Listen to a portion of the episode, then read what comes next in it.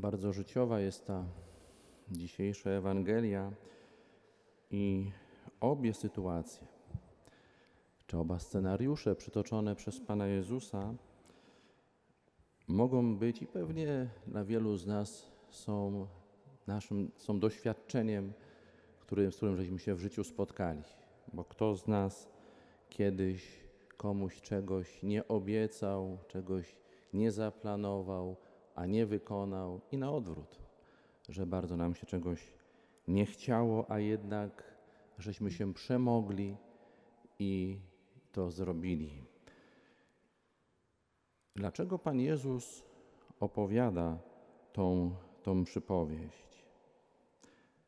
Myślę, że dlatego, żebyśmy wykorzystali ten czas Adwentu na przyjrzenie się sobie i na to, co, do czego Jan nawołuje na pustyni, do nawrócenia, do nawrócenia naszego, naszego serca.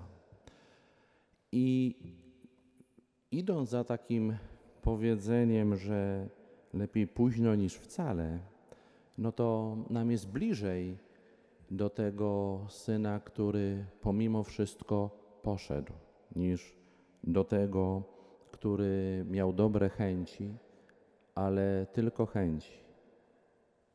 Ale Jezus dzisiaj faryzeuszom zadaje, zwraca uwagę, zobaczcie, który z synów wypełnił wolę Bożą. Na szczęście my nie musimy podążać ani za jednym, ani za drugim synem.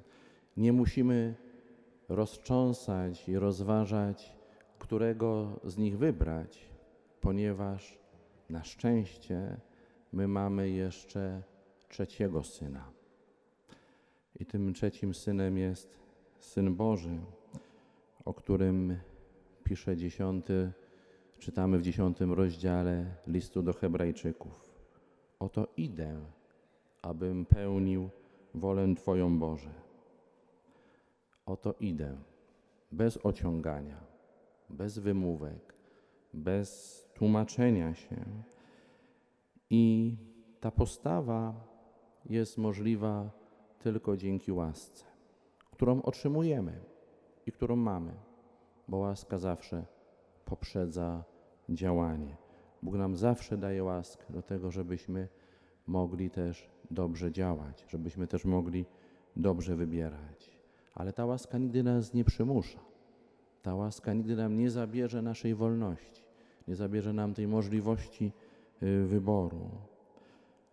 To od tego trzeciego syna uczmy się posłuszeństwa i dyspozycyjności wobec naszego Ojca.